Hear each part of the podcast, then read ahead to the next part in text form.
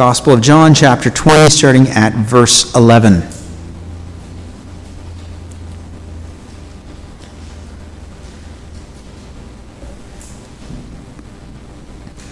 But Mary stood without at the sepulchre weeping. And as she wept, she stooped down and looked into the sepulchre, and seeth two angels in white sitting, the one at the head and the other at the feet, where the body of Jesus had lain. And they say unto her, Woman, why weepest thou? She saith unto them, Because they have taken away my Lord, and I know not where they have laid him. And when she had thus said, she turned herself back and saw Jesus standing and knew not that it was Jesus. Jesus saith unto her, Woman, why weepest thou? Whom seekest thou? She, supposing him to be the gardener, saith unto him, Sir, if thou have borne him hence, tell me where thou hast laid him, and I will take him away. Jesus saith unto her, Mary. She turned herself and saith unto him, Rabboni, which is to say, Master. Jesus saith unto her, Touch me not, for I am not yet ascended to my Father. But go to my brethren and say unto them, I ascend to my Father and your Father, and to my God and your God. Mary Magdalene came and told the disciples that she had seen the Lord and that he had spoken these things unto her. I've read up to verse 18 in John chapter 20. May God bless the reading of his word.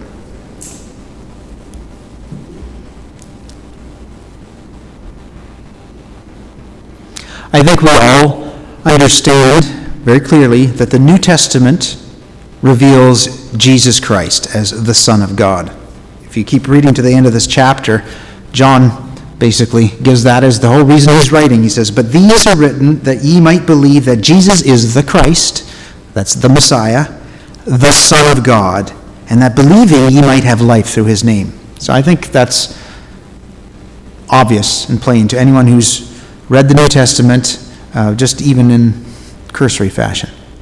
But what may be a more subtle point, but also very important, is that the New Testament, only in the New Testament, is God fully revealed as God the Father. Let that sink in for a moment. I did a search recently through the Old Testament to all the uses of the word Father in, in the context of, of God. There are a few places where God is mentioned as Father, and I kind of looked through each one. I'll give you just a quick rundown in case you're interested. The first one is he talks about the son of David. He will be a father to the son of David. There's a, some promises in, in 1 Chronicles. New Testament makes that clear. Hebrews 1.5 makes it clear that that's actually speaking of Christ. Christ as the son of David fulfills that. Another, only twice, two Psalms, God is mentioned as a father, but again in, in metaphorical kind of uh, terms, like, like as a father pitieth his children, so the Lord has mercy on them that fear him. Or a father to the fatherless and a judge of the widows to the widows is, the, is God upon his holy throne. So, using the same language, God as a father, but in, in a poetic, uh, metaphorical sense, and just kind of in passing a few other instances. Three prophets, Isaiah, Jeremiah, Malachi. Mention of God as a father to the children of Israel. But again, in metaphorical language, talking, about them as a, a husband and his adulterous wife, or a, a, a, a potter in the clay, or a father and his children. Those are the few mentions in the Old Testament. But you flip every book in the New Testament, every epistle, every letter written, every gospel, that theme is so clear God is the Father. It's Jesus' special mission, his special privilege to declare unto us God as his Father and our Father. That, that is equally a revelation of the New Testament just as much as is Jesus as the Son of God. It's God as our Father. It's amazing. The children of Israel, it was hinted at. They could see glimpses maybe of in prophecy. But in the New Testament, as he records at the beginning of this gospel, it's Jesus' special mission to declare the Word was made flesh and dwelt among us, and we beheld his glory, the glory as of the only begotten of the Father, full of grace and truth. It took the Son of God to reveal God the Father. You see the beautiful symmetry in that? We, without Jesus, without what he did for us, what he's doing now for us, we could not understand God as a Father in a full sense. And that's the privilege we have today, brothers and sisters, is to approach God as our Heavenly Father, as he taught the children, his disciples, Our Father which art in heaven. This is an amazing thing that was hidden, that was not fully revealed in the Old Testament, but is now revealed in the New through Christ Jesus. So this is Jesus' special mission, and this it kind of actually just fully clicks into focus here after the crucifixion, after the resurrection, when he's when he has this exchange with Mary Magdalene. It's a beautiful exchange, and, and there's a lot that we could meditate on there. I, I don't know how much we will.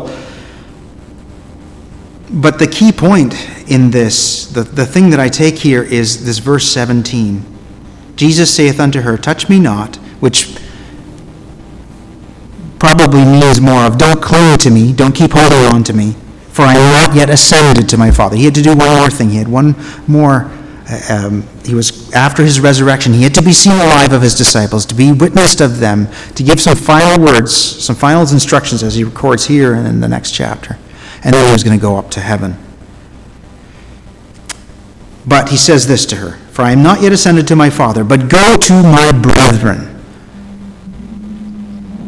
Go to my brethren. This is the first time he is speaking now of the disciples as brethren, brothers and sisters.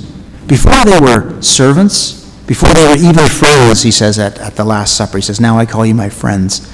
But now he calls them brethren. Meaning, we are now entered into a sibling relationship. We're being called into this relationship of father and son. I'm not saying that we are sons of God in the same way that Jesus is. Jesus is the only begotten of the Father. He is special. He has, he's in a special category by himself because he is God. But we are called to be sons and daughters. That's why he says, I ascend to my Father and your Father, and to my God and your God. And this has been God's plan all of, along. This has been the plan of salvation is to draw us into the love, the purpose, the unity that the Godhead shares. This was Jesus' prayer, the final end of, of, of the, the high priestly prayer. Uh, he's praying here back in John chapter 17.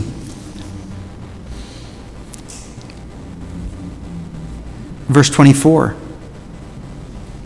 Father, I will that they also, whom thou hast given me, be with me where I am, that they may behold my glory which thou hast given me, for thou lovedst me before the foundation of the world. This is the only begotten of the Son of the Father, of the same kind as God, coming forth from the Father, God the Son. And he's inviting us into this to experience and to joy in the same kind of love. O righteous Father, the world hath not known thee, but I have known thee, and these have known that thou hast sent me. And I have declared unto them thy name, and will declare it, that the love wherewith thou hast loved me may be in them, and I in them. I have declared unto them thy name. What is his name? God the Father. This is the nature of God that was declared unto us by Jesus Christ, that had to that was not fully revealed until Jesus came, that we could see God as our Father in an intimate, a personal way.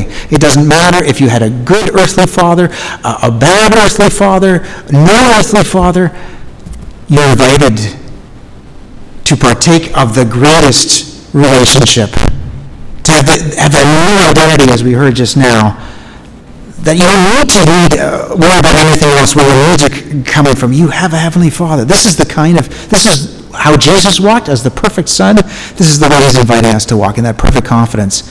So that covetousness, whatever it is we heard this morning that displeases, displeases, doesn't have any part. The, the truth is that those that are consumed by covetousness will not see God. They will not inherit the kingdom of heaven because they don't know. Their Father. They don't trust their, their Heavenly Father. That's, it, it, it's, you know, it's not some random list that God came up with and say, okay, these are the ones I want to exclude from my kingdom. No. Each of these things, by their very nature, they are not part of, the, of, of God and His identity. And so they cannot be within eternity. That's just the way it is. That's, that's just the reality of sin versus righteousness. So this is what we have before us today and every day to walk in this knowledge of God as our Father, like Jesus, just in the same way that He did. And it starts, in, like, just even in this, this passage here with, with Mary, that beautiful. You know, she, she was obviously overcome with emotion. She was so distraught. She didn't.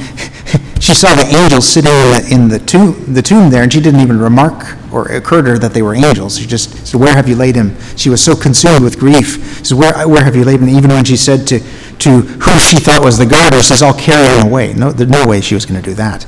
He was a full-grown man in the prime of his life, and how was she going to carry away his body?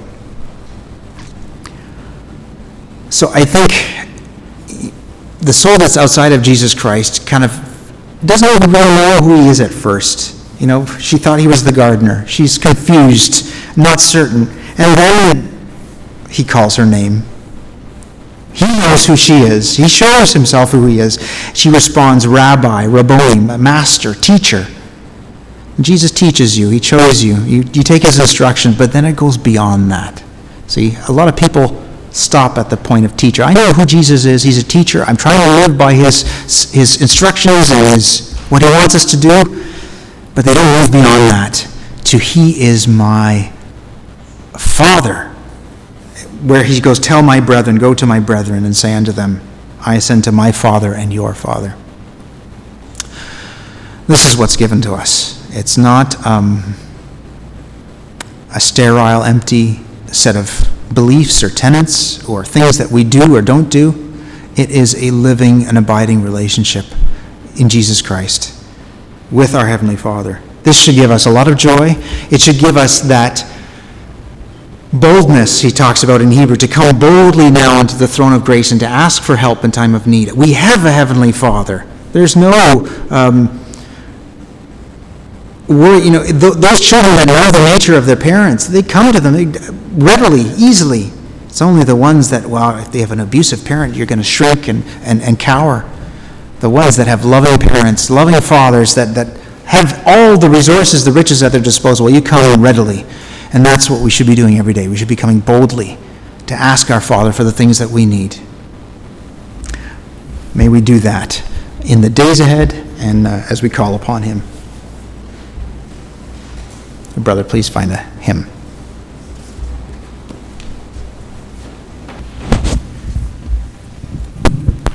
I'd like to close with reading uh, from 1 John chapter 3, some of my favorite verses here, the first three verses. Behold, what manner of love the Father hath bestowed upon us that we should be called the sons of God. Therefore the world knoweth us not, because it knew him not. Beloved, now are we the sons of God, and it doth not yet appear what we shall be. But we know that when he shall appear, we shall be like him for we shall see him as he is. And every man that hath this hope in him purifieth himself, even as he is pure. Did you catch that? That hope. We're going to one day, it's like our little children. Of the most tender moments that speak to my heart is when our kids say, Daddy, I want to be like you when I grow up. And they see uh, kind of what we're doing and they just, oh, they continue in that and we lead them aright they're, they're on the right way. This is the same. If we see how good our Heavenly Father is, if we see the goodness of Jesus, what He's done for us, keep that in view. That will purify us. That face that's turned towards Him, weak as we are, will lead us. And one day we are going to be like Him when we see Him in glory for as He really is. We are His children now, we're His sons now, but what's waiting to be revealed in that day, oh, tongue cannot describe. May the Lord keep us on that path with that hope in the days ahead. He will do it. Service.